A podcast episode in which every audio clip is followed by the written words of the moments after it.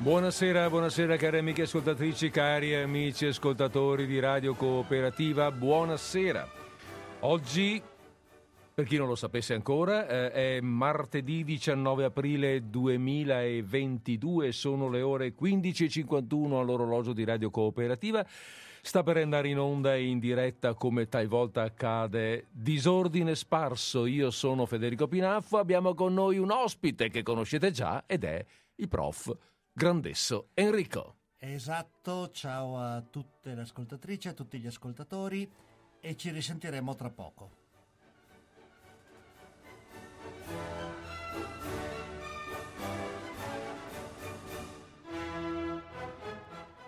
Bene, bene, bene, bene, bene. Allora siamo arrivati al, all'inizio. Cioè, pardon, siamo arrivati all'inizio. Siamo arrivati all'inizio della trasmissione delle parole. Mettiamo via la musica e cominciamo a parlare. Visto che siamo in due, abbiamo molte chiacchiere da fare, se non vado errato. Dico bene?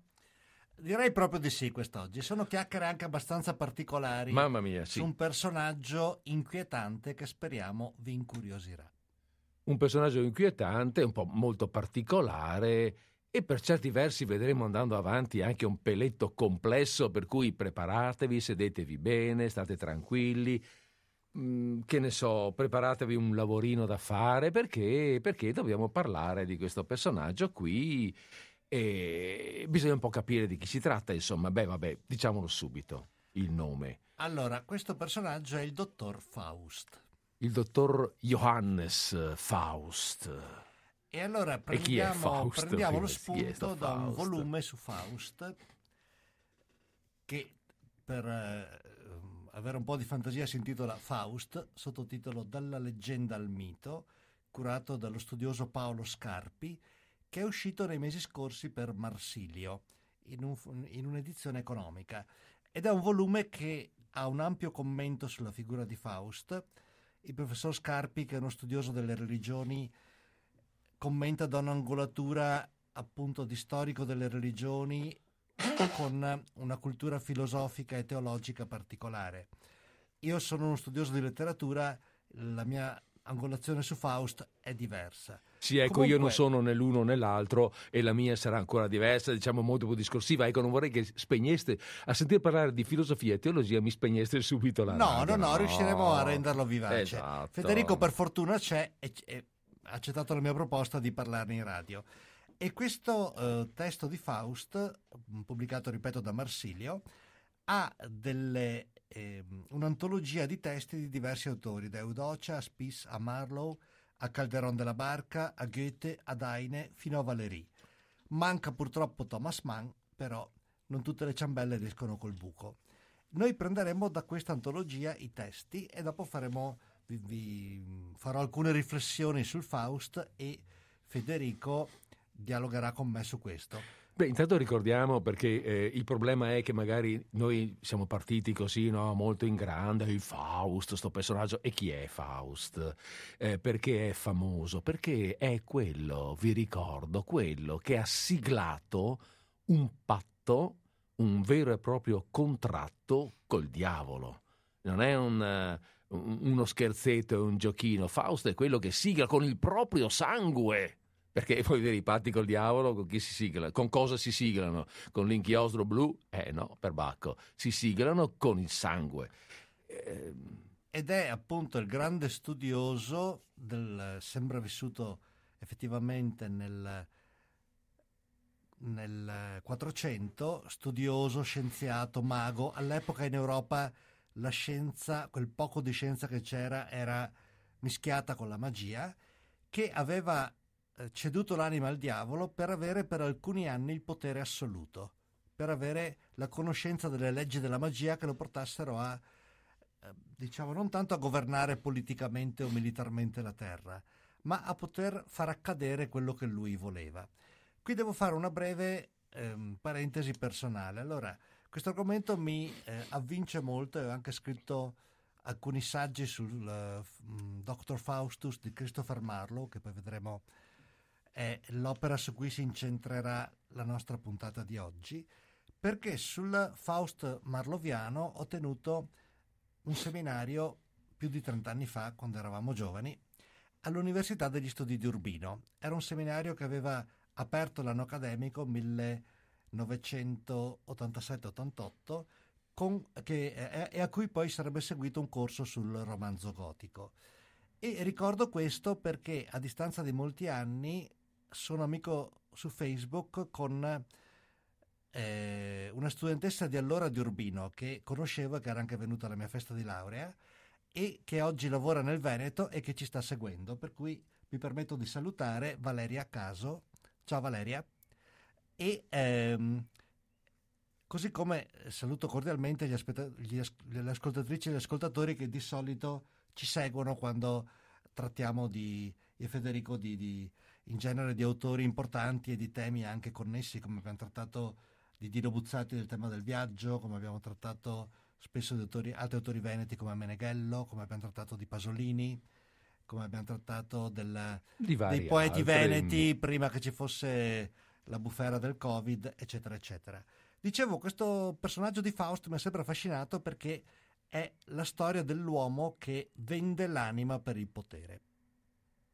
Non è tanto un potere tecnologico come sarebbe oggi, non è neanche il potere di chi attacca un altro Stato e lo invade, per fortuna, ma è comunque un potere trasgressivo, è un potere di qualcuno che preferisce vivere non tanto il suo giorno quanto i suoi anni da leone e poi morire per avere la, la gloria, avere il trionfo, avere le soddisfazioni di chi per un periodo limitato ma ha avuto un potere altrettanto illimitato un po' è anche il mito, uh, un mito che si ripete e che si ripete in vari personaggi, in varie epoche, il mito dell'uomo che vuole superare i propri limiti.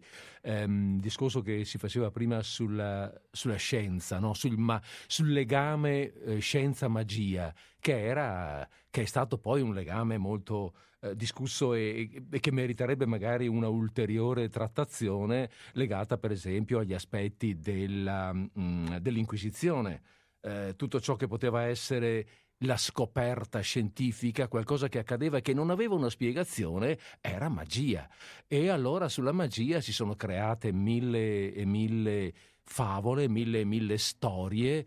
E, fra l'altro, buttata lì così, scusate, ma abbiamo letto l'anno scorso ehm, della peste a Milano raccontata dai Promessi Sposi e anche lì tutto sommato alla fine c'è un aspetto magico, immaginato di qualcuno che costruisce delle eh, degli impiastri, delle cose che dovrebbero magicamente spargere la malattia per tutta la città. La magia è qualcosa che porta il male ehm, che porta il male ma porta alla conoscenza e c'è il mago che è colui il quale pur di arrivare alla conoscenza, pur di superare il limite umano, è disposto a fare il famoso patto col diavolo. E, questa, e questo è il tema che molti autori poi appunto dei quali adesso eh, appunto eh, Enrico ha dato alcuni nomi, molti autori prendono in esame perché sono affascinati da, questo, da queste figure e da questo personaggio in particolare che un po' le rappresenta tutte, se vogliamo. No? Faust è um, il centro, il, l'accentratore di tante immagini diverse. Verissimo, infatti noi ci, diciamo, ci soffermeremo soprattutto su Faust nel 400 e nel 500 in particolare poi però Faust ha dato adito a molte aperture, come ha detto Federico, cioè è, è diciamo alla base l'uomo che ricerca il potere assoluto e che è disposto a sacrificare qualsiasi cosa pur di averlo. Però questo potere si dirama in vari campi, si dirama nella politica, si dirama nell'arte, si dirama nella volontà di possesso, si dirama comunque sempre in una trasgressione, cioè nel superare quelli che dovrebbero essere i limiti di un singolo uomo. Poi per quanto eh, dicevi tu adesso Federico sul tema della magia, della scienza, eccetera, da un lato è vero che l'Inquisizione per molti decenni ha ostacolato la ricerca scientifica.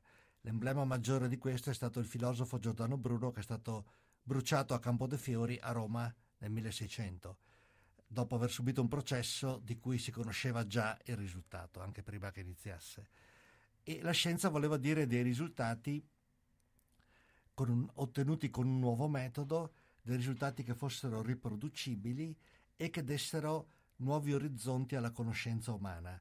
La Chiesa Cattolica per molto tempo ha sentito questo come un ostacolo alla, alla fede, un ostacolo alla religione e soprattutto un ostacolo all'obbedienza dei suoi credenti verso la, la, Chiesa e verso il Papa. Non a caso vedremo che c'è una politica anche di stampo protestante nel Faust mm. di Marlowe. Christopher Marlowe era inglese e, e, ci sono diverse frecciate contro il Papa e contro gli ambienti eh, cattolico-romani. Dall'altra parte la magia era, insomma, anche oggi eh, si dice che ci sia una magia e che sia così. Comunque la magia era una conoscenza occulta, cioè nascosta e, diciamo così, praticata e controllata da pochi. E il mago era appunto quello che aveva più conoscenze e sapeva applicarle rispetto ad altri che non le avevano. Qui però attenzione, con Fausto non parliamo né del, del mago da quattro soldi che appare in tv e fa sortilegi o fa malocchi o altro. Parliamo di un grande personaggio perché il Fausto rappresentato da Christopher Marlowe è un docente universitario, è il più bravo dei docenti, invidiato ma soprattutto ammirato dai colleghi perché è excelling all, cioè il migliore degli altri, l'eccellenza su tutti, che a un certo punto vuole andare al di là, vuole mm. fare un gesto di trasgressione. Era quella che gli antichi greci chiamavano la ibris, cioè una trasgressione, un superamento delle barriere oltre quello che è consentito. Un po' come l'Ulisse di Dante a un certo punto con i suoi pochi compagni vecchi e tardi, come dice Dante, come canta Dante nella commedia, superano le colonne d'Ercole e vogliono andare a vedere cosa c'è mm. dopo, cosa c'è alla fine del mondo e poi vengono eh sì. risucchiati in un, in un, turbine e muoiono. Perché chi va oltre eh, non va a finire male, appunto. Esatto, e questo era il discorso che si faceva un tempo. La conoscenza deve avere un limite, non lo si può superare. Così Faust è qualcuno che trasgredisce per un'importante sete di sapere, oltre che di potere pratico, cioè di poter mm. mettere in pratica questo sapere e god- goderne e ottenere quello che vuole ed essere un uomo più realizzato degli altri. Quindi vedete che il tema della conoscenza diventa complesso, ha molte sfaccettature, eh ha, diciamo, è un prisma dalle molte facce e questo è un aspetto che attrae molto anche oggi a distanza di secoli di un'opera che era nata come un'opera teatrale molto spettacolare perché c'erano questi dia- diavolacci Beh. che uscivano dall'alto vestiti di Nel... rosso, di nero, con la coda che usavano come frusta, Nel... c'erano gli angeli vestiti di bianco, c'erano certo, vari certo, personaggi certo. e naturalmente il, il, pubblico del tempo, il Faust fu rappresentato per la prima volta nel 1594, nell'epoca della regina Elisabetta I.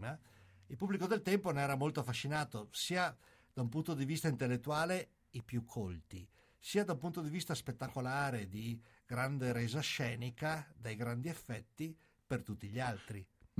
Ma credo che colpisse anche da un punto di vista, mm, come dire, ehm, religioso, cioè ehm, dava delle indicazioni, dice delle cose, beh, insomma poi lo sentiremo, eh, che sono, sono, oggettivamente delle, mh, mm, eh, come dire, de, delle, delle, delle, indicazioni anche di comportamento, devo fare, devo fare paura, devi comportarti in un certo modo, devi, eh, il demonio che si presenta, Mefistofele piuttosto che mh, mm, eh, Belzebub o chi altri, eh, sono personaggi che devono spaventare e che devono sembrare reali a, a un popolo che conosce già questi nomi, ne ha già sentito parlare e, e se li vede lì davanti, insomma, che poi, che poi, poi i, sistemi, i sistemi scenici del teatro dell'epoca dovevano essere veramente eh, siamo 500 anni fa, però avevano le macchine teatrali che dovevano essere qualcosa di assolutamente straordinario. Se pensiamo che addirittura a suo tempo Leonardo da Vinci è stato uno scenografo, mica voglio dire robetta. esatto. E anche qui i messaggi sono molti, cioè Mefistofele, quando leggeremo a due voci io farò Mefistofele, quindi finalmente soddisfa un desiderio, quello di essere, anche se per, per, una mezz'ora, un diavolo tentatore. Diabolico. Esatto, sì, soprattutto tentatore. Mefistofele tenta in molte maniere Faust perché lui diventa per 24 anni, 24 poi è una cifra simbolica, è 12 per 2, diventa il servo di Faust. Però Mefistofele può servirlo nella misura in cui Belzebù, cioè il, il principe delle tenebre, è d'accordo con le richieste di Faust.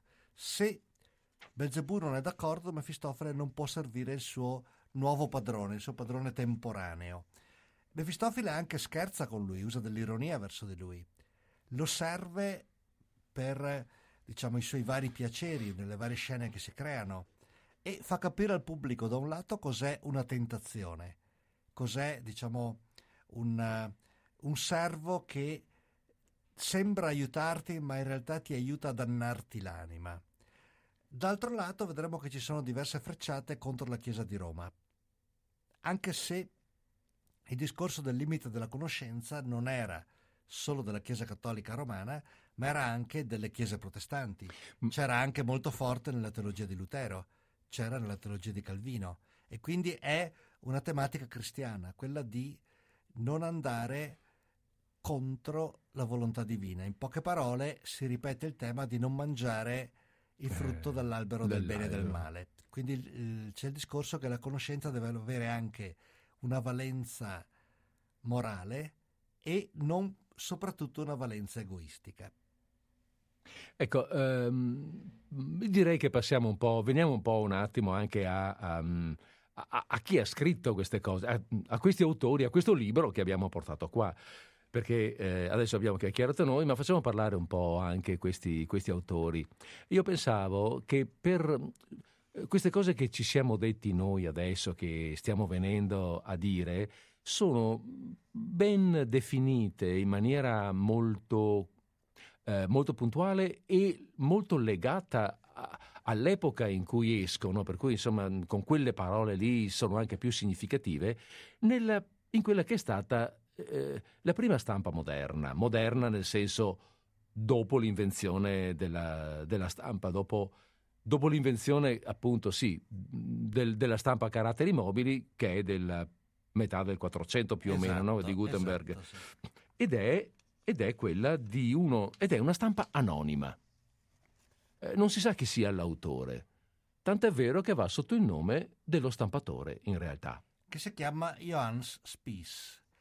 E questo stampatore eh, pubblica a suo nome il racconto anonimo di una sorta di biografia di questo, eh, di questo Johannes, Johann Faust che sembra sia effettivamente vissuto in Germania. E eh, all'inizio di questa biografia c'è una prefazione che si intitola Al lettore cristiano, dove la, l'anonimo scrittore, ormai sappiamo insomma che Spiss è stato un prestanome, informa il lettore su quali sono gli insegnamenti che deve trarre da questa vita, cosa può fare e cosa non può fare e quindi cosa non può fare vuol dire anche cosa non deve fare assolutamente. Allora ve la leggiamo a due voci. Tutti i peccati sono per loro natura abominevoli e provocano la inevitabile punizione di Dio.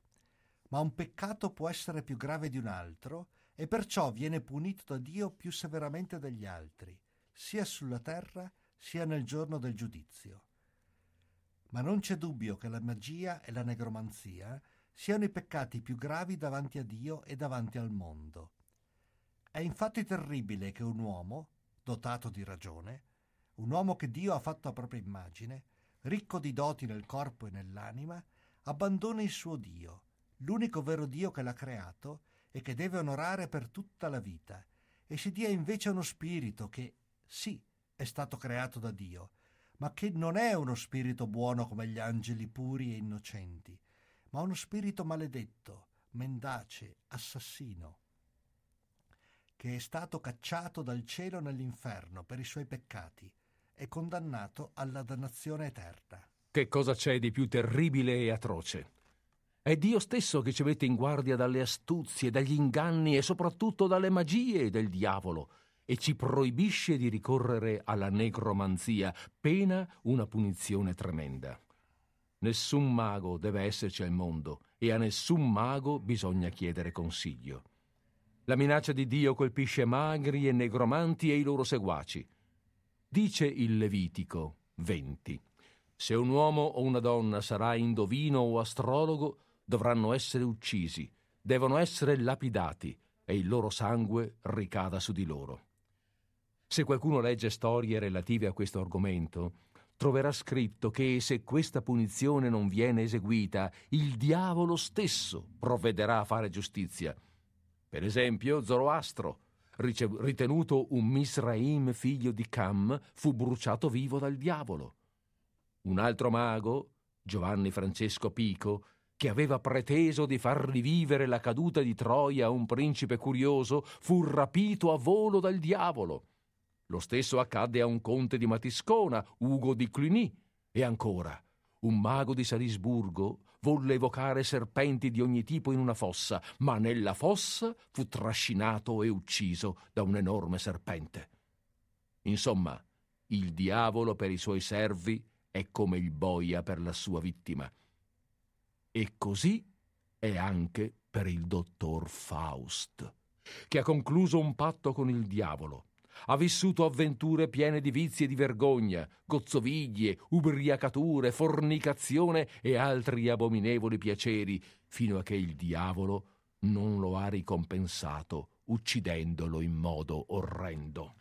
E non è tutto, perché dopo c'è ancora la dannazione eterna. Gli esorcisti devono scendere negli abissi infernali, dove dimora il loro idolo, e sono dannati in eterno. Affinché tutti i cristiani, anzi, tutti gli uomini provvisti di ragione, conoscano meglio il demonio e le sue azioni e imparino a diffidare da lui. Ho voluto esporvi l'esempio del dottor Johann Faust e la terribile fine della sua magia. Perché questa storia insegna a non seguirne l'esempio per troppa curiosità, ho omesso le forme di scongiuri e quello che potrebbe essere dannoso e ho trascritto solo quello che può essere utile per ammonire e emendare. Mi rivolgo al lettore cristiano perché cerchi di comprendere tutto nel modo migliore e lo usi cristianamente, confidando in Dio. Francoforte sul Meno, lunedì 4 settembre, anno 1587. Johannes Spies, stampatore.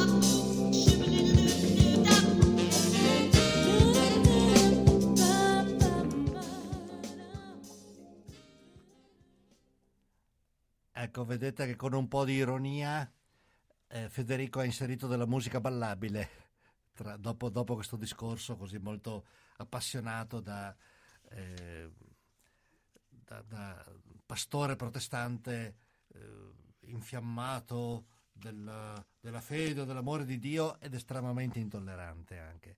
Mm. Perché tra gli aspetti che porge il dottor Faust, la figura di Faust, che poi è stata ripresa nei secoli seguenti da diversi scrittori, poeti e drammaturghi, c'è quello del rapporto con un nuovo tipo di cultura e di conoscenza, perché non dimentichiamo che all'epoca non c'era un metodo scientifico. Siamo decenni prima di Bacone, di Cartesio, di Newton. La prima rappresentazione di Faust è del 1594 a teatro e quindi la magia voleva dire anche un metodo euristico, cioè un metodo di ricerca per tentativi per arrivare a una conoscenza sicura che poi sarebbe diventata la conoscenza scientifica. E la, la scienza di per sé non si poneva contro la religione, voleva poter aiutare l'uomo a vivere meglio. È stata la religione a vedere in ambito sia cattolico sia protestante la scienza come una minaccia per molti, molti e molti anni. Qui prima di iniziare a leggervi qualcosa dal dottor Faust di Marlowe, che è il Faust su cui ragioneremo quest'oggi, perché Faust, a mio parere, è soprattutto una figura, qui concordo con Paolo Scarpi, l'autore del, dell'antologia, soprattutto una figura rinascimentale e che appartiene a questo dibattito che ha coinvolto eh, Giordano Bruno, che coinvolgerà poi in ambito scientifico, non religioso, Galileo, Bacone, Newton, Cartesio e altri. Anche se poi ci saranno altri Faust e sarà più famoso il Faust di Goethe, cioè un Faust romantico, uh, un, Faust, un Faust su cui vi farò degli accenni alla fine della puntata. Al tempo di Marlowe la figura di Faust dà scandalo, appunto perché ehm, rappresenta quest'uomo che non si fa nessuno scrupolo di raggiungere il potere qualsiasi cosa costi, qualsiasi aspetto, qualsiasi orizzonte egli debba sacrificare per questo potere. Allora, chi è stato Christopher Marlowe? Christopher Marlowe è stato un contemporaneo di William Shakespeare. È nato come Shakespeare nel 1564. Possiamo considerarlo il drammaturgo che ha aperto la strada a Shakespeare, sia per dei motivi tecnici come la scrittura in versi, ma adesso non sto qui a, a specificarli perché siamo in una trasmissione radiofonica e non in un seminario universitario, sia perché ha creato alcune figure drammatiche molto potenti. Ad esempio, tra i suoi drammi vi cito Tamerlano, questo conquistatore orientale che aveva vissuto per il potere e poi alla fine, diciamo, oh, perde drammaticamente la sua vita. Vi cito l'Ebreo di Malta, dove viene trattato il tema della, dell'avidità e il tema anche del eh, contrasto che opponeva all'epoca i cristiani con gli ebrei, della mancanza di accettazione di una religione diversa, tema che verrà ripreso da Shakespeare nel Mercante di Venezia. E Marlowe ha trattato anche del Dottor Faust, che è stata la sua opera più conosciuta e dove raggiunge gli accenti più alti. Mm, quando Federico ci leggerà il monologo finale, è un monologo eh, estremamente drammatico ed è un monologo che ha contribuito a fare la storia del teatro moderno. Sappiamo che all'epoca di Elisabetta I il teatro era molto popolare, era popolare a Londra ma anche in altre città, per tutte le fasce sociali, per gli aristocratici, per i borghesi ma anche per i più poveri. E c'erano molti teatri all'epoca di Marlowe di Shakespeare a Londra e in altre città che diciamo rappresentavano sia storie classiche sia commedie e tragedie scritte da questi autori. Abbiamo parlato di Marlowe, abbiamo parlato di Shakespeare, che sarà il genio della letteratura in lingua inglese. Ci sarà anche un eh, commediografo, Ben Jonson, molto importante. Marlowe visse molto poco, eh, ebbe una vita molto controversa, era una spia della corona britannica, mandato in Francia a spiare gli ugonotti. Morì a soli 29 anni in un regolamento di conti tra agenti segreti. si diceva avesse una vita molto dissoluta, lussuriosa, che fosse bisessuale. Senz'altro era un uomo molto inquieto, indipendentemente dal lavoro che si era scelto. Noi qui lo vediamo come autore teatrale. E lo vediamo per il genio che ha saputo eh, darci nel proporci il personaggio di Faust, proponendolo con molte sfumature, con molte aperture, anche se poi sappiamo che questo è il Faust, eh, è un'opera di cui lui ha tratteggiato gli aspetti maggiori e poi è stata completata da altre persone, perché all'epoca non c'era ancora la riforma goldoniana del teatro, cioè non c'erano mm. dei testi stabili del teatro. Federico, aggiungi tu qualcosa sì. e poi... No, beh, ehm, direi che adesso magari possiamo possiamo passare anche così alla lettura di una, di una scena. Allora abbiamo già detto, no? voi immaginate la situazione, anzi Enrico ha già accennato e fatto, ha ricordato che Faust eh, sia nella, nella, verità storica, quello che si sa di questo personaggio storico, sia nella realtà eh, del, del, del, del dramma, è un personaggio di elevata cultura, è un maestro, è riconosciutamente un maestro. E la, la scena, anzi il dramma, si apre proprio su... Ehm, su di lui che lamenta eh, le le, beh, a parte, vabbè, che lamenta che tutti i suoi studi in fondo non gli hanno dato nulla, non gli hanno dato ciò che lui vuole, ciò che lui sente di poter eh, ottenere, ciò a cui lui vorrebbe arrivare. E, ehm, è combattuto fra, ehm, da, dalle tentazioni e decide appunto di eh, scongiurare in qualche modo l'arrivo di un, di chiamare uno spirito, di chiamare il demonio, perché lo aiuti a superare i suoi limiti. E qui, e qui arriva Mefistofele. Prego. Ebbene, Faust, cosa vuoi che faccia? Ti ordino di servirmi finché vivo, di fare tutto ciò che Faust ti ordina, che sia di far cadere la luna dalla sua sfera o di inabissare il mondo intero. Io sono al servizio del grande Lucifero e non posso servire te senza il suo permesso. Noi non dobbiamo fare altro che obbedire ai suoi ordini. Non ti ha ordinato lui di apparirmi? No, sono venuto di mia spontanea volontà. Non sono stati i miei scongiuri a evocarti. Parla. Quelli sono stati la causa, ma per accidens. Quando sentiamo qualcuno straziare il nome di Dio, abiurare le scritture e Cristo Redentore, subito ci precipitiamo, sperando di ottenere la sua anima gloriosa. Non verremmo se non usasse mezzi che lo espongono al rischio della dannazione.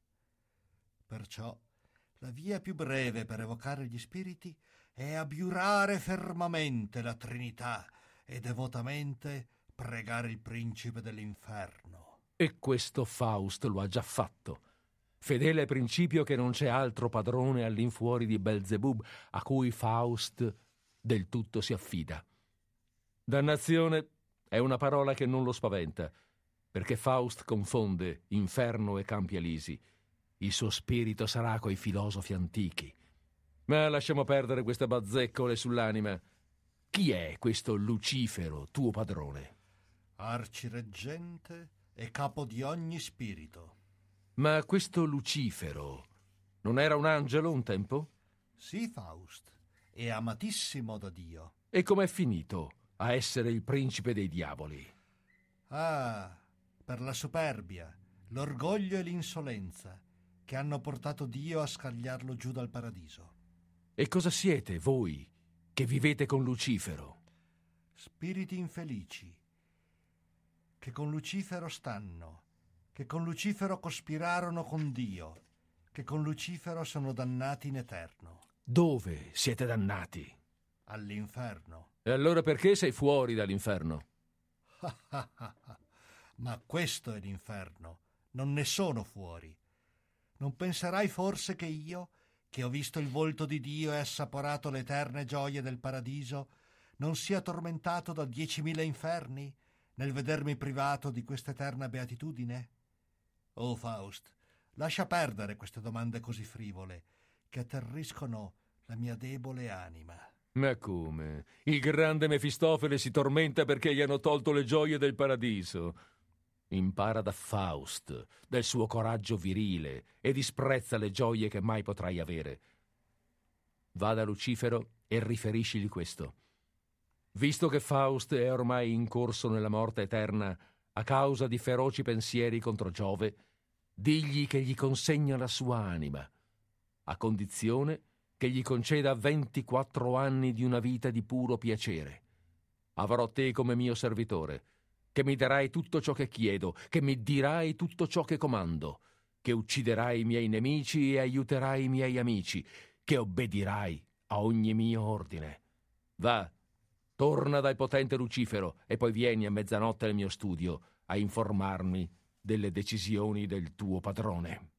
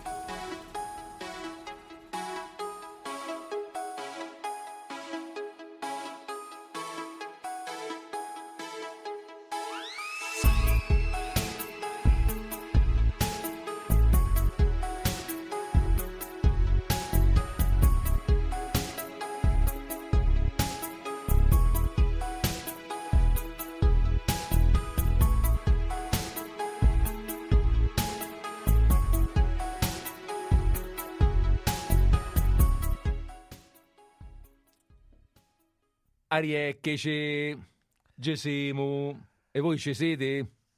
Speriamo di sì. Speriamo di allora, sì. Ehm, osservavo mentre Federico leggeva questo brano, il Dr. Faustus di Marro l'ho letto e riletto, come vi ho detto prima, ho scritto dei, eh, dei saggi su questo.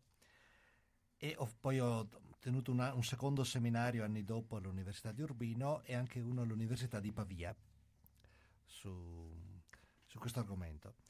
E come nel breve monologo di Faust, perché naturalmente Faust è curioso di Mefistofele, vuole sapere chi è e vuole sapere chi è eh, Lucifero, chi è il suo, il suo capo. E ehm, Faust a un certo punto riprende un tema forte del Rinascimento, cioè la volontà dell'uomo di essere protagonista della sua conoscenza di non essere secondo davvero a nessuno, sia a una persona umana sia a un essere di altre dimensioni. E quindi naturalmente per l'epoca Faust, o diciamo lo scienziato del Rinascimento che ha le sue ambizioni, si pone in contrasto, oggi diremmo in competizione, all'epoca non potuto dire in contrasto, comunque in opposizione con Dio perché Dio era allora l'apice della conoscenza. Non dimentichiamo che in quegli anni non si concepiva l'ateismo. Tutta l'Europa credeva e la stragrande maggior parte dell'Europa era cristiana o cattolico-romana o protestante, poi con le, con le varie chiese che erano nate, o nell'est ortodossa. Ma non c'era una, una via di mezzo, non c'era una libertà di pensiero che eh, concepisse la possibilità di un ateismo o di un agnosticismo. E il tema di Faust, scienziato, di Faust ehm, alla ricerca di questa conoscenza, ripeto, il primo personaggio a cui si pensa per fare un confronto è l'Ulisse dantesco, che vuole conoscere superando i limiti e usando tutti i mezzi che può per poterli superare, è proprio quella di un uomo che non vuole barriere, che vuole una sua libertà, perché Faust è un eroe ribelle, è un eroe antagonista naturalmente se vogliamo a tutto quello che era il sistema di conoscenza del suo tempo, è un eroe anticonformista, ma è anche un personaggio libero, libero di fare la sua scelta. Qui, anche se l'opera è scritta in un ambito culturale prevalentemente protestante, è ovvio che Fausto è un personaggio che usa il libero arbitrio. Lutero diceva no, non esiste, lo chiamava con molta ironia de servo arbitrio, come è stato il titolo di una sua opera. Ma in realtà, secondo la teologia cristiana prevalente, e anche secondo altre teologie non cristiane, l'uomo ha la possibilità di scelta tra il bene e il male o tra, vari, tra varie possibilità di dare una direzione alla sua vita e quindi al suo pensiero e quindi alla, alla, sua mente e quindi in questo caso, dato che parliamo di uno studioso, alla sua ricerca, al suo studio, al suo pensiero. E tenete conto che all'epoca la teologia era una materia di studio molto importante ed era una materia primaria nella cultura.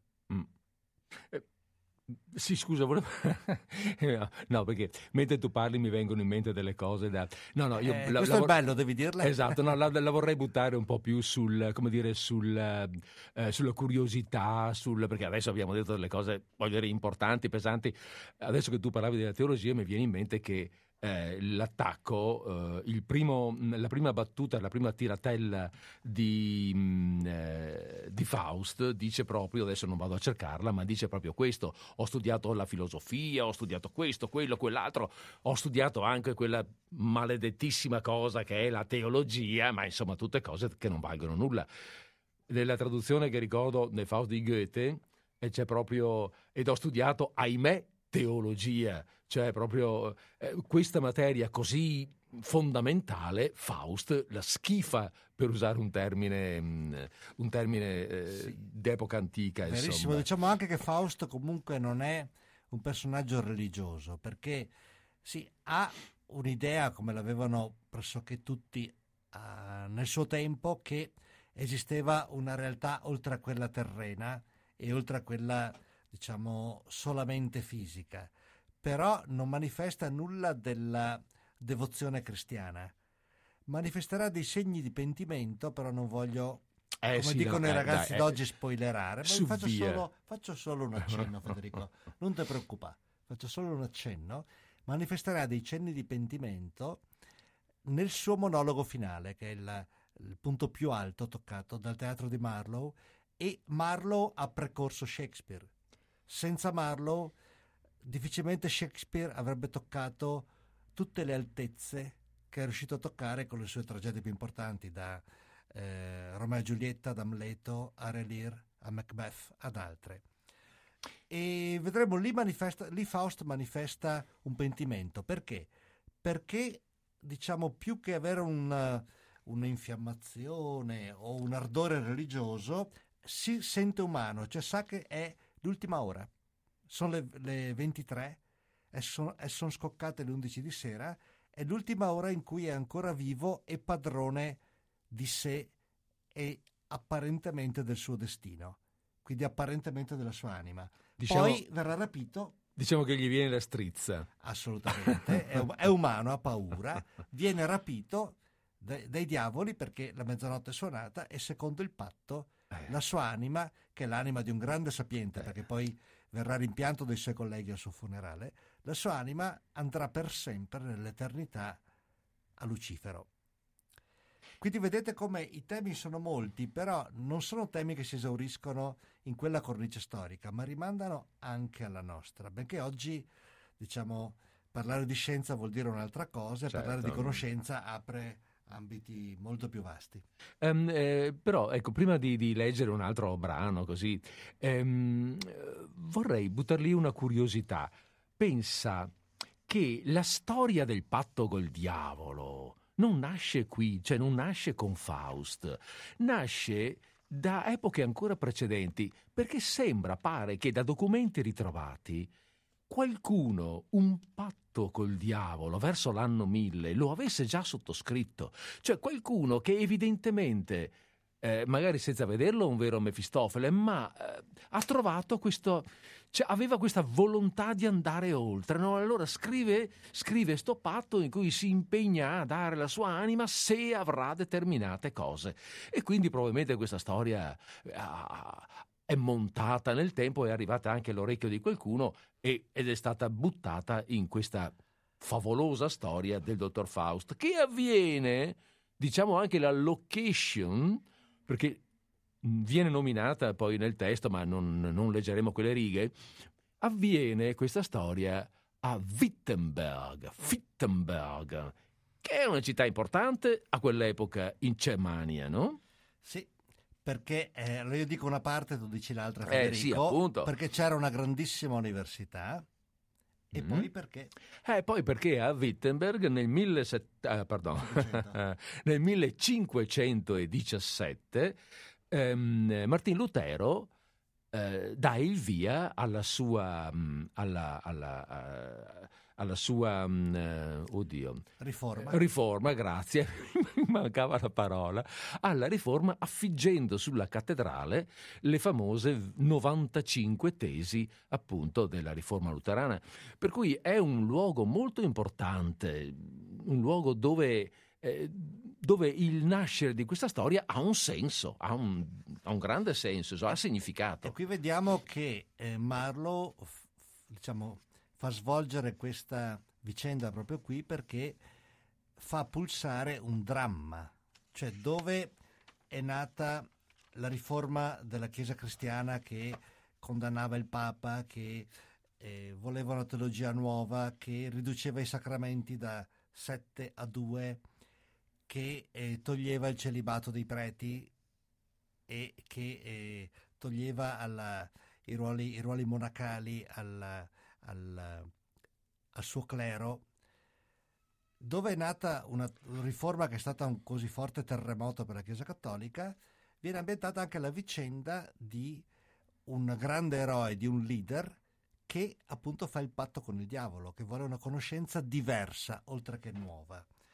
E, allora, sì, andiamo... Volevo dire solo una cosa, mm, Federico, sì, prima sì, di continuare. Allora, il tema in realtà del patto col diavolo e della tentazione, e qui il Paolo Scarpi nel suo, nel suo volume eh, tratta molto di questo. È un volume che ha il merito di aver proposto la figura di Faust, che propone un'ampia antologia e su cui il professor Scarpi ha senz'altro lavorato per molto tempo, perché non perso- Fausto non è un personaggio da poco o che, tra- che vada trattato così in maniera superficiale.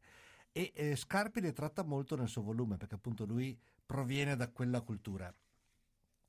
Quello che manca a quel volume è un po' di, eh, di maggiore attenzione all'aspetto letterario e teatrale, quindi uno spessore di eh, studio letterario e di studio e di critica delle figure teatrali.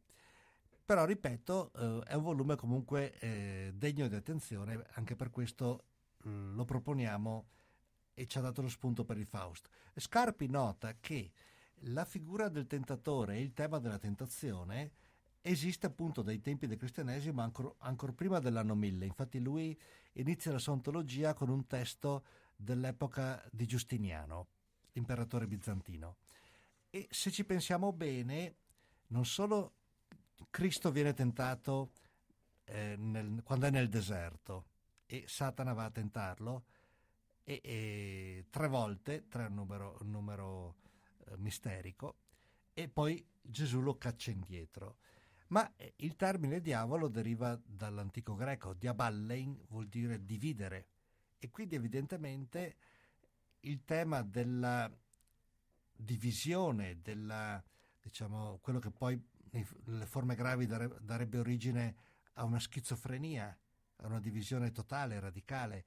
Il tema della disunione, il tema della spaccatura tra due componenti, in questo, che in questo caso va nella direzione spirituale e religiosa e poi delle pratiche religiose, era un tema drammatico che si trovava anche nell'antica Grecia e diciamo possiamo tranquillamente trovarlo leggendo in profondo anche negli inni vedici indiani. È un tema un po' di tutti i tempi, cioè la, diciamo, il tormento è una sorta di lotta, di opposizione o contrapposizione all'interno di un credo religioso e di una religione, cioè di un gruppo di persone che segue quel credo. Concludo, se pensiamo anche alla vicenda di Mosè nel deserto del vitello d'oro, il vitello d'oro è un'opposizione è una sorta di diavolo materializzato che una parte del popolo ebraico costruisce mentre sta attendendo Mosè che scenda dal Sinai con i comandamenti. E quindi c'è il tema della contrapposizione e della ricerca di qualcosa di diverso, di nuovo da un, da un lato, quindi con il fascino del nuovo, e di, come si può dire, che fa una, una, una proposta o che è una proposta o tentazione o realtà culturale di vita differente, nuova, spesso antagonista. Quindi vedete quanti aspetti di grandissima modernità che è il Faust. Ah certo, eh, sì certo, cioè eh, volendoci soffermare evidentemente eh, di spunti filosofici eh, se ne trovano, ma noi andiamo avanti con la narrazione. Abbiamo sentito che eh, Faust ha Mm, ehm, come dire, ha, ha, chiamato Mefistofele e gli ha dato un incarico. Mefistofele è andato a parlare con ehm, col capo, è tornato e ha detto sì sì va bene, firmiamo il famoso patto col sangue e, e la storia va avanti. Faust vuole, vuole, la conoscenza, Mefistofele non sembra saperne molto più di lui in realtà. Ci sono momenti di pentimento, poi però arriva lo stesso Lucifero che lo, lo riconvince. Insomma, arriviamo a un punto in cui, eh, in cui Mefistofele porta Faust a vedere il mondo.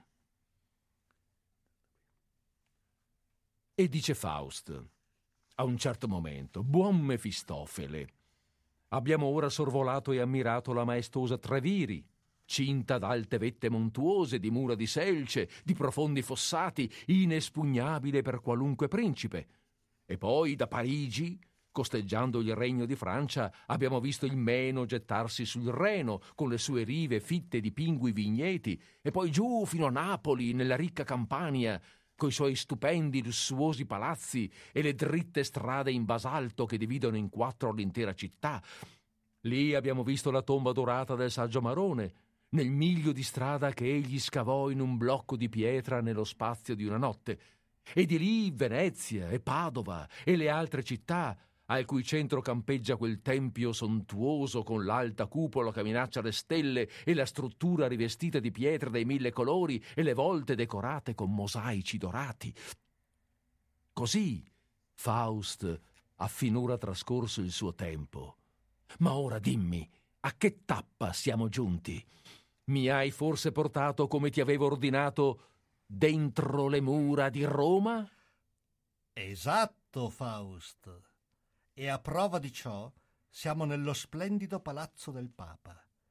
E siccome non siamo due ospiti qualunque, ho riservato per noi la sua camera privata. Spero che Sua Santità venga a darci il benvenuto. Fa lo stesso. In ogni caso non faremo complimenti con la sua cacciagione.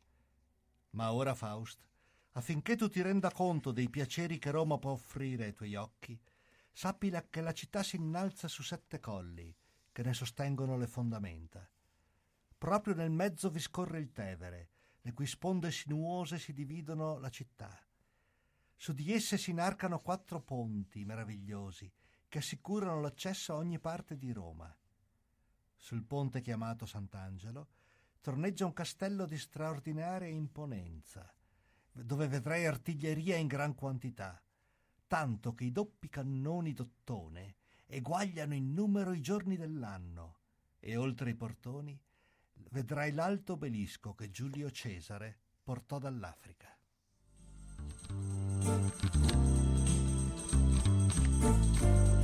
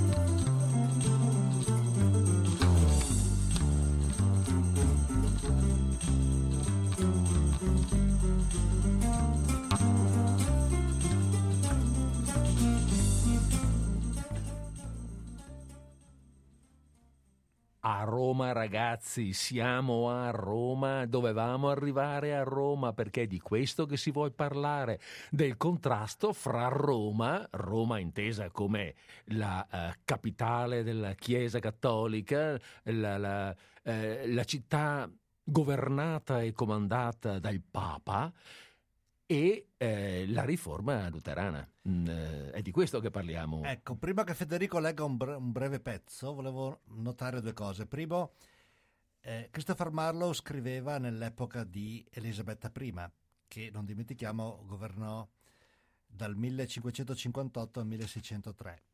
Elisabetta I era figlia di Enrico VIII, che dopo essere stato per alcuni anni difensore strenuo di Roma, poi eh, creò la frattura con Roma e eh, anglicizzò la, la, Chiesa protestante e soprattutto ehm, dichiarò che eh, eh, lui era il capo, cioè il punto di riferimento non teologico ma come figura della Chiesa d'Inghilterra. E la, l'Inghilterra nel giro di, di pochi decenni diventò in maggior parte protestante. Quindi naturalmente essendo questa, questo dramma presentato al tempo di Elisabetta I. Marlowe non ne vide la presentazione in scena, ma mm, ci lavorò per molto tempo. Non poteva che avere del sarcasmo su Roma, che era vista come la città di tutti i mali, della corruzione, della lussuria, della falsità. Poi notiamo la, la finezza di Marlowe che eh, ha citato Venezia e Padova. Eh, non ha fatto tempo a citare Radio Cooperativa, comunque non importa, ha citato Padova. Eh, ha citato Padova perché Padova. Allora, abbiamo detto siamo a Wittenberg, città, ci, diceva prima, ci dicevi prima Enrico, eh, importante per, um, come città di studio. Sì. C'è un'importante università, eh, ragazzi, Padova è la seconda, era la seconda, anzi la seconda, era una importante, un, era un importante centro di cultura per via della sua università, la seconda nel tempo in, in, in Italia e, no, o in Europa addirittura. Esatto, eravamo lì come, e poco dopo ci avrebbe insegnato Galileo Galilei. Fra l'altro. Non dimentichiamo. Quindi era un punto importante da citare, che non è citata così perché ci passa via casualmente, andando a Venezia è passato sopra Padova.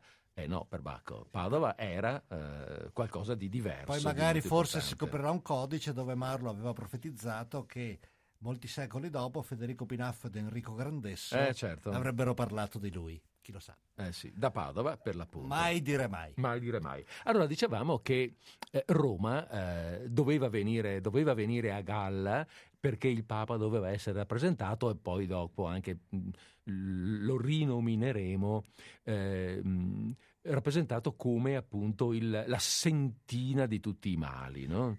Rappresentato e anche sbeffeggiato, e sbeffeggiato fanno scherzi, fanno scherzi ai cardinali, c'è anche un aspetto buffo nel Faust e questo esisteva in tutte le tragedie perché chi scriveva una tragedia pensava così.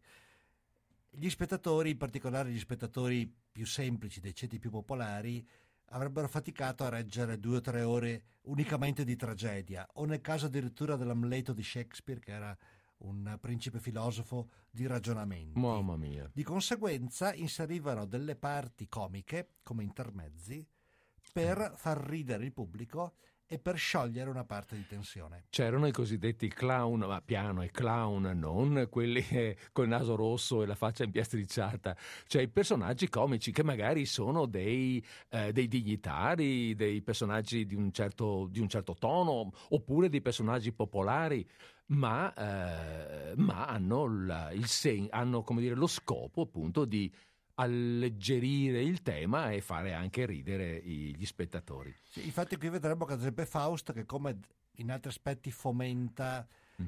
la devozione a, a Belzebù, fomenta diciamo un principio di satanismo se vogliamo o di anticristianesimo, comunque dettato dalla sua sete di libertà, di conoscenza, di uscire dai limiti consentiti, dall'altro qui Faust fomenta gli scherzi, fomenta le beffe per burlarsi di queste persone. Comunque ecco, io volevo leggervi questa mm, tiratina del Papa, proprio questa tiratina politica del Papa nei confronti dell'imperatore perché qui eh, Marlo vuole far capire un po' che tipo di personaggio è il Papa e, che, ehm, e quali tensioni esistono fra il potere fra il potere temporale del Papa medesimo e il potere temporale dell'imperatore. Dice il Papa. E vabbè, eh, eh, scusate, comincia, una, comincia come una, mm, eh, un attacco a, fra, mm, su frasi precedenti, quindi, quindi vabbè, eh, non, non stiamo qui a leggere tutte le pagine prima. E per questo l'imperatore lo faremo deporre e malediremo la gente che gli obbedisce. Sia tu che lui sarete scomunicati, interdetti dalla Chiesa e dalla comunità dei fedeli. Troppo si insuperbisce sul suo trono, solleva il suo arrogante capo sopra le nubi e come un campanile incombe sulla Chiesa. Ma noi abbatteremo la sua sprezzante insolenza e come il nostro predecessore Papa Alessandro che sul collo di Federico di Germania pose il piede e ai nostri encomi aggiunse quest'aurea sentenza. Gli eredi di Pietro sempre calpestino gli imperatori, camminino sul dorso dell'orrendo serpente, schiaccino a terra draghi e leoni e caccino via il mortale basilisco. Così anche noi, reprimeremo l'altero scismatico e con la nostra autorità apostolica lo deporremo dal suo trono regale.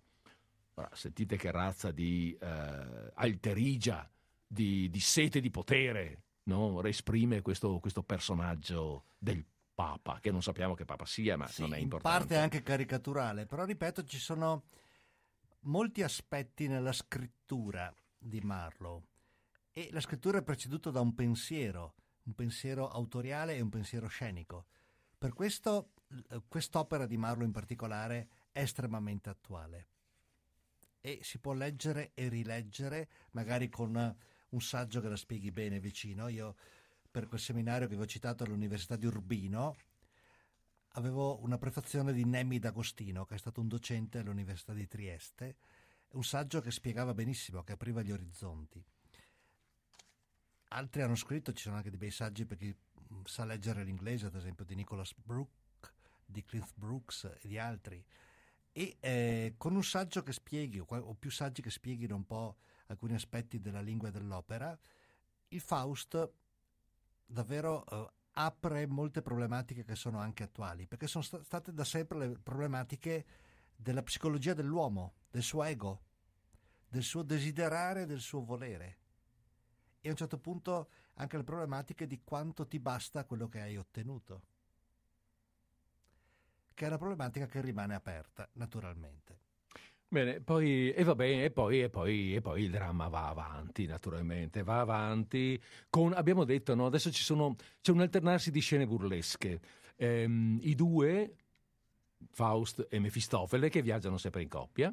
I due si prendono gioco appunto del Papa, fanno, si travestono da cardinali, li prendono in giro. Non staremo qui a raccontarvi tutta la storia. Poi il, eh, Faust si mette a servizio di un, di un signore, un, un grosso personaggio, insomma, e attraverso un duca eh, e attraverso questo, questo suo servizio eh, lo vediamo compiere delle, delle, delle, magie appunto straordinarie, fa apparire, ehm, fa apparire Alessandro Magno per esempio.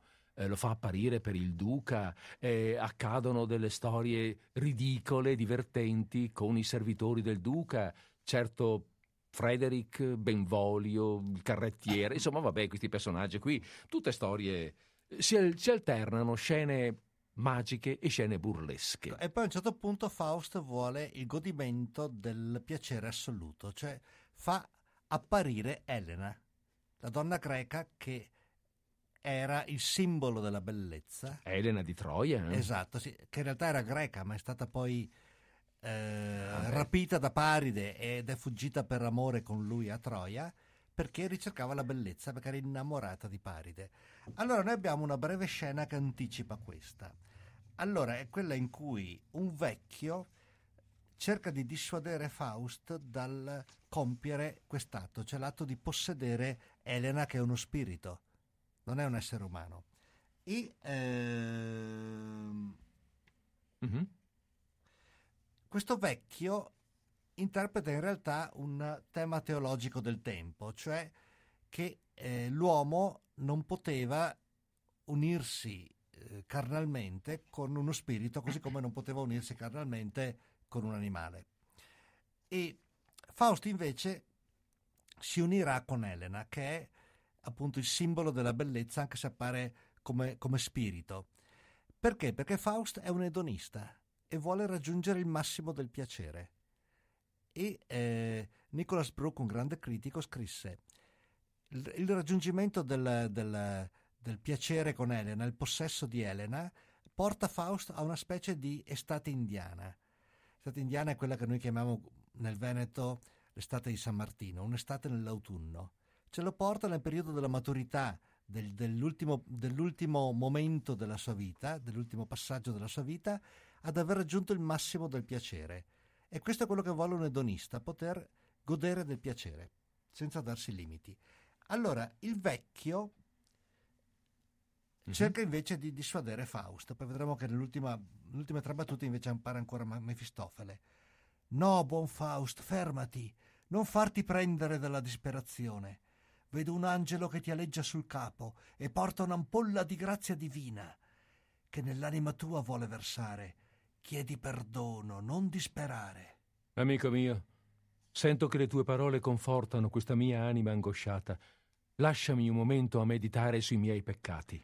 Ti lascio, Faust, ma col cuore pesante, poiché temo il nemico della tua anima sventurata. Faust, maledetto, dov'è ora il perdono? Mi pento eppure dispero. L'inferno e la grazia si battono per la conquista del mio cuore. Cosa devo fare per schivare le insidie della morte? Mefistofele. Faust traditore, mi impadronisco io della tua anima, poiché hai disobbedito al mio alto padrone abiura o ti riduco in pezzi. Ecco, uh, Faust passa dal... qui siamo... il vecchio lo porta al pentimento, ma Mefistofele la tentazione lo riporta nel, nel peccato, no? nella dannazione e alla fine, alla fine Faust veramente si lascia andare. Allora, va, Fa-. Faust, scusami, dopo, sì, sì, dopo il coito con Elena è irriducibilmente dannato, non può più ritornare indietro. E a un certo punto la, la scena conclusiva, la scena non è l'ultima, ma è la scena conclusiva del dramma, la scena culmine di tutta la tragedia, suonano le 23, le 11 di sera. È l'ultima ora di Faust. E c'è questo monologo stupendo. A te Federico. Ah, Faust, un'unica ora ti resta da vivere poi per sempre sarai dannato. Fermate il vostro moto eterno, sfere celesti, che il tempo possa arrestarsi e la mezzanotte non venire mai. Fulgido occhio della natura, sorgi, sorgi ancora, genera un giorno perpetuo. O tramuta quest'ora in un anno, un mese, una settimana, un sol giorno, affinché Faust possa pentirsi e quindi salvarsi. Oh, lente, lente currite nocti sequi, le stelle ruotano senza sosta. Il tempo corre. L'orologio batterà, il diavolo verrà e Faust sarà dannato. Ah, su, su, fino a Dio balzerò. Chi mi trattiene? Ecco, ecco il sangue di Cristo che scorre nel firmamento. Una goccia mi salverebbe, mezza goccia. Oh mio Cristo, non strappatemi il cuore perché ho nominato il mio Cristo. Di nuovo lo invocherò. Lucifero, risparmiami. Dov'è adesso? Se n'è andato. Ed ecco Dio che stende il braccio e aggrotta la fronte adirata. Montagne, colline, venite, venite, franatemi addosso, nascondetemi dalla funesta ira di Dio. No, no, a capofitto mi getterò nella terra. Terra, apriti. Oh no, non mi proteggerà. Voi Stelle che alla mia nascita regnavate in cielo, voi che mi avete destinato alla morte e all'inferno, risucchiate Faust come nebbia brumosa dentro le viscere di questa nube tempestosa, così che, quando nell'aria vomiterete, le mie membra dalle bocche fumose cadranno mentre l'anima verso il cielo si librerà. Ah, metà della mia ora è trascorsa. Presto tutta trascorrerà. Oh Dio, se della mia anima non avrai misericordia. Per amore di Cristo che col suo sangue mi ha redento, stabilisci quantomeno un termine al mio incessante dolore. Per mille, centomila anni Faust rimanga all'inferno, purché sia alla fine salvato. Ah, non esiste termine per le anime dannate. Ma perché non potevi nascere senza anima? Perché non è immortale quest'anima tua? Se solo la metempsicosi di Pitagora fosse vera, quest'anima potrebbe volar, volarsene via e io, io rinascerei in una becera bestia. Tutte le bestie sono felici, perché quando muoiono le loro anime si dissolvono negli elementi. La mia, invece, deve continuare a vivere per essere eternamente torturata all'inferno. Maledetti genitori che mi fecero! Ah no, Faust, maledici te stesso, maledici Lucifero che ti ha privato delle gioie celesti. Oh, batte, batte. Ora, corpo, mutati in aria, o Lucifero ti trascinerà vivo nell'inferno. Anima mia, trasformati in gocce minute e precipita nell'oceano che mai ti ci trovi. Oddio, Oh Dio, non guardatemi con quest'aria feroce. Vipere, serpenti, lasciatemi vivere un poco ancora. Orrido inferno, non ti aprire, non venire, Lucifero, brucerò i miei libri. Ah, Mefistofele!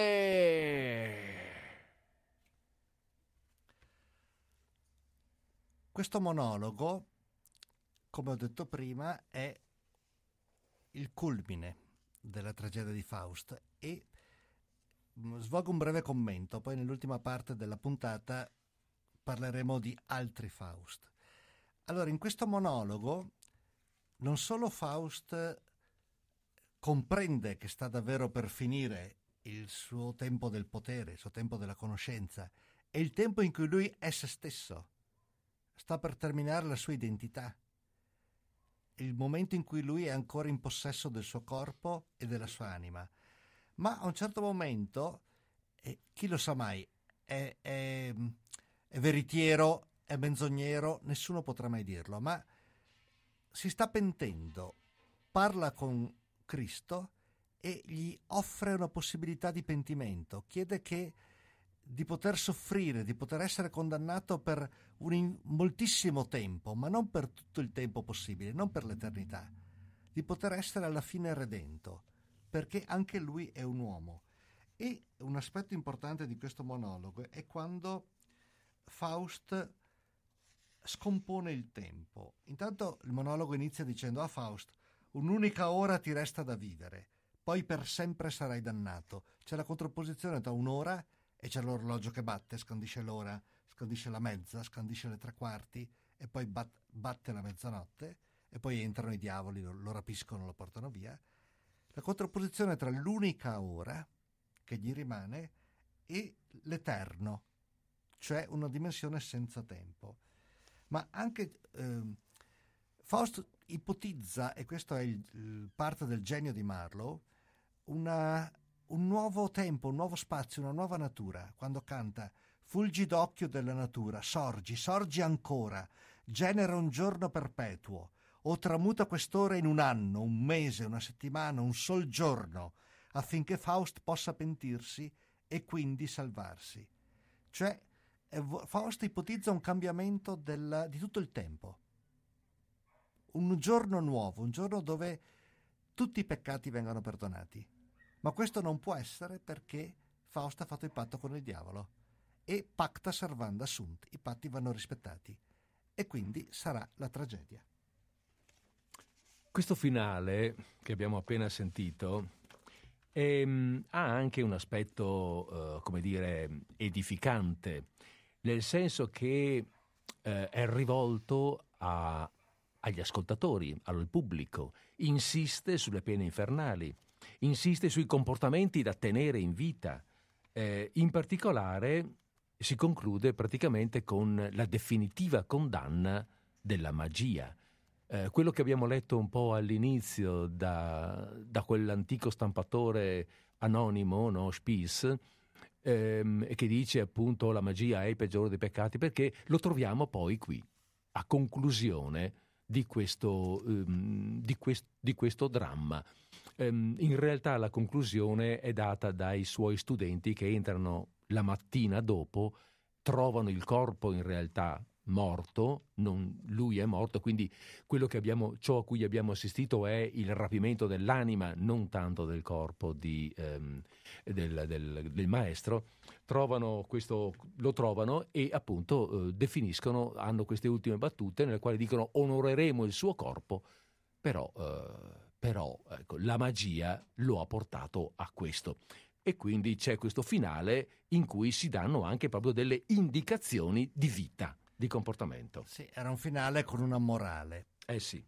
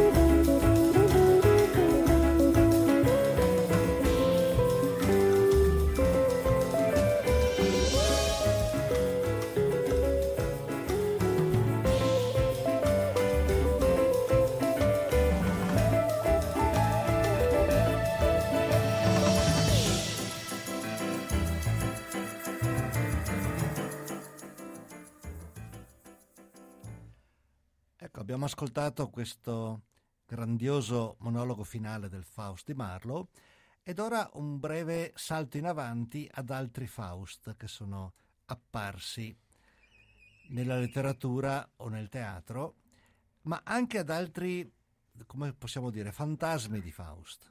Mm. che hanno intrigato alcune opere. Allora, innanzitutto Faust è stato molto presente nel romanzo gotico che è stato un romanzo diciamo, che è iniziato con Il castello di Otranto di Horace Walpole nel 1764. Il genere gotico era un genere notturno, di atmosfera, di dramma, è stato considerato un po' un precursore del genere horror. Ebbe altri scrittori importanti come eh, anche Mary Shelley, eh, ebbe diverse scrittrici anche, ed era visto come un genere molto vicino al romanticismo, anche il romanticismo esaltava mm. l'irrazionale, esaltava la natura scomposta, esaltava la notte, esaltava le pulsioni dell'animo. Ci sono due romanzi dove eh, aleggia assolutamente il fantasma di Faust. Uno è Il monaco di Matthew Lewis, pubblicato nel 1797, che sarà uno dei capolavori e uno dei romanzi di maggior successo di questo genere. In questo romanzo c'è un monaco, Ambrosio, un monaco spagnolo, di solito tutti i vizi erano in Italia e in Spagna, nei paesi cattolici, guarda caso.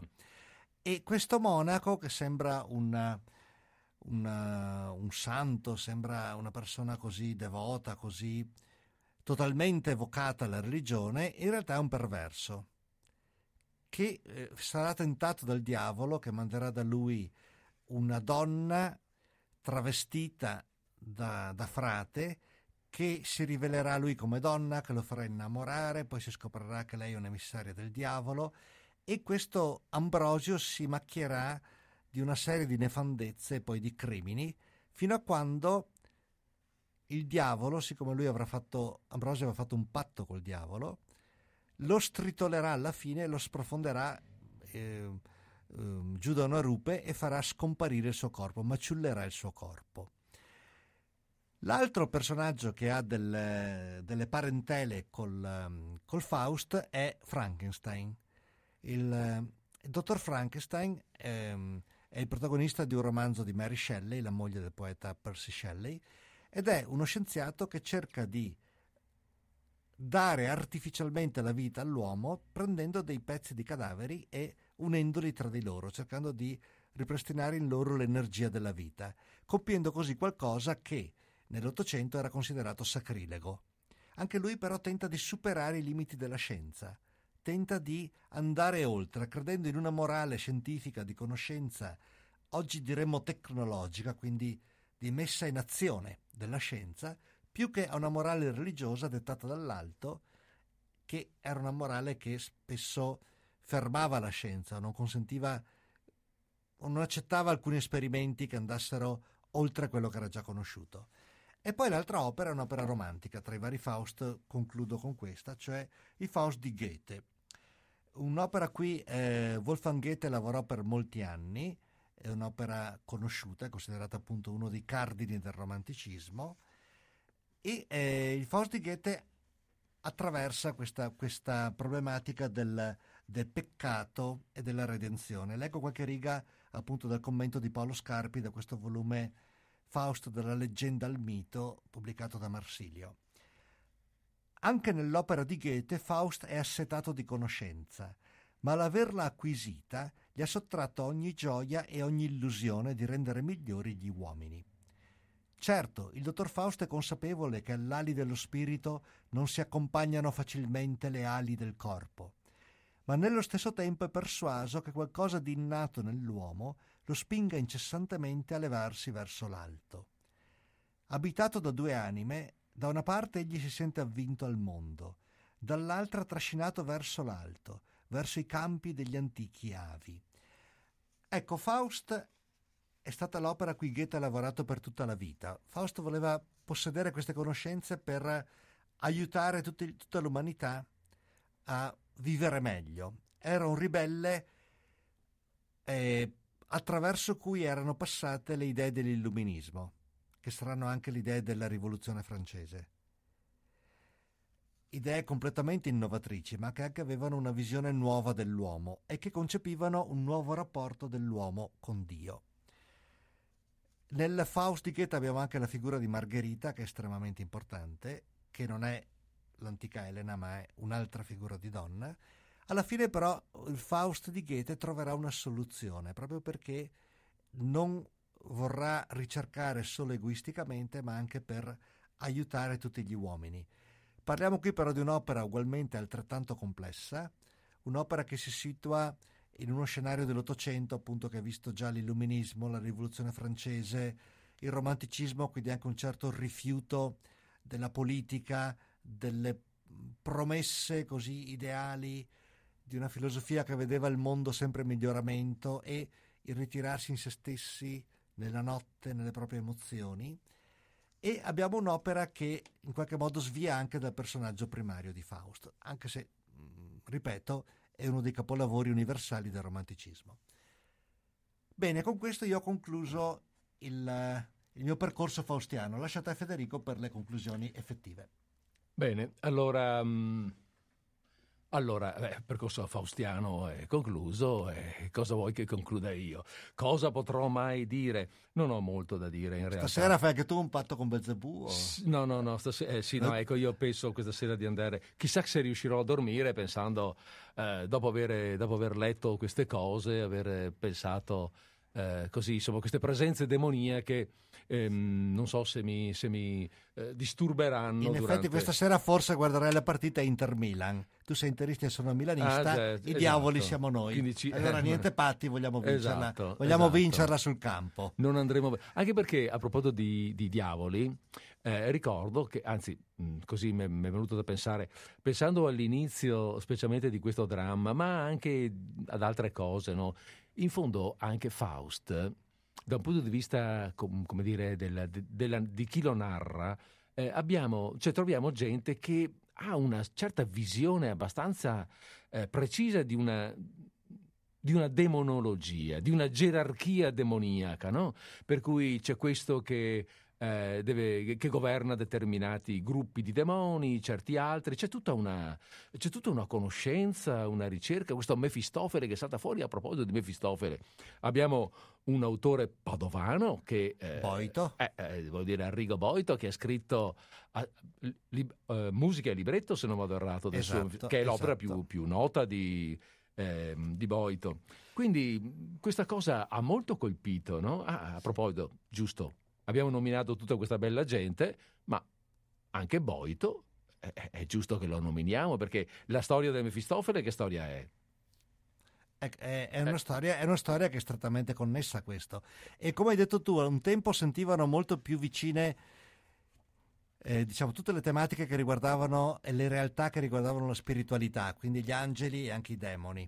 Oggi siamo in un'epoca molto più laica, eh, dove sì. così sono, sono, vissute come molto più lontane. Anche perché angeli e demoni in questo, in, questa, in questo, dramma che abbiamo appena letto compaiono spesso, noi non li abbiamo sempre nominati, demoni sì, tanti, ma poi ci sono gli angeli, c'è l'angelo buono e l'angelo cattivo che ogni tanto appaiono e allora l'angelo buono cerca di convincere Faust a pentirsi, a tornare indietro, l'angelo cattivo invece dice no perché hai tutte queste belle cose da fare e continua con le sue è un po' come quando per i lettori di Topolino, di Paperino, quando Paperino vede apparire davanti a sé il, diavolo, il, il Paperino diavoletto e il Paperino angioletto che gli danno i cattivi buoni e, e, e pardon, scusate, i consigli buoni e i consigli cattivi.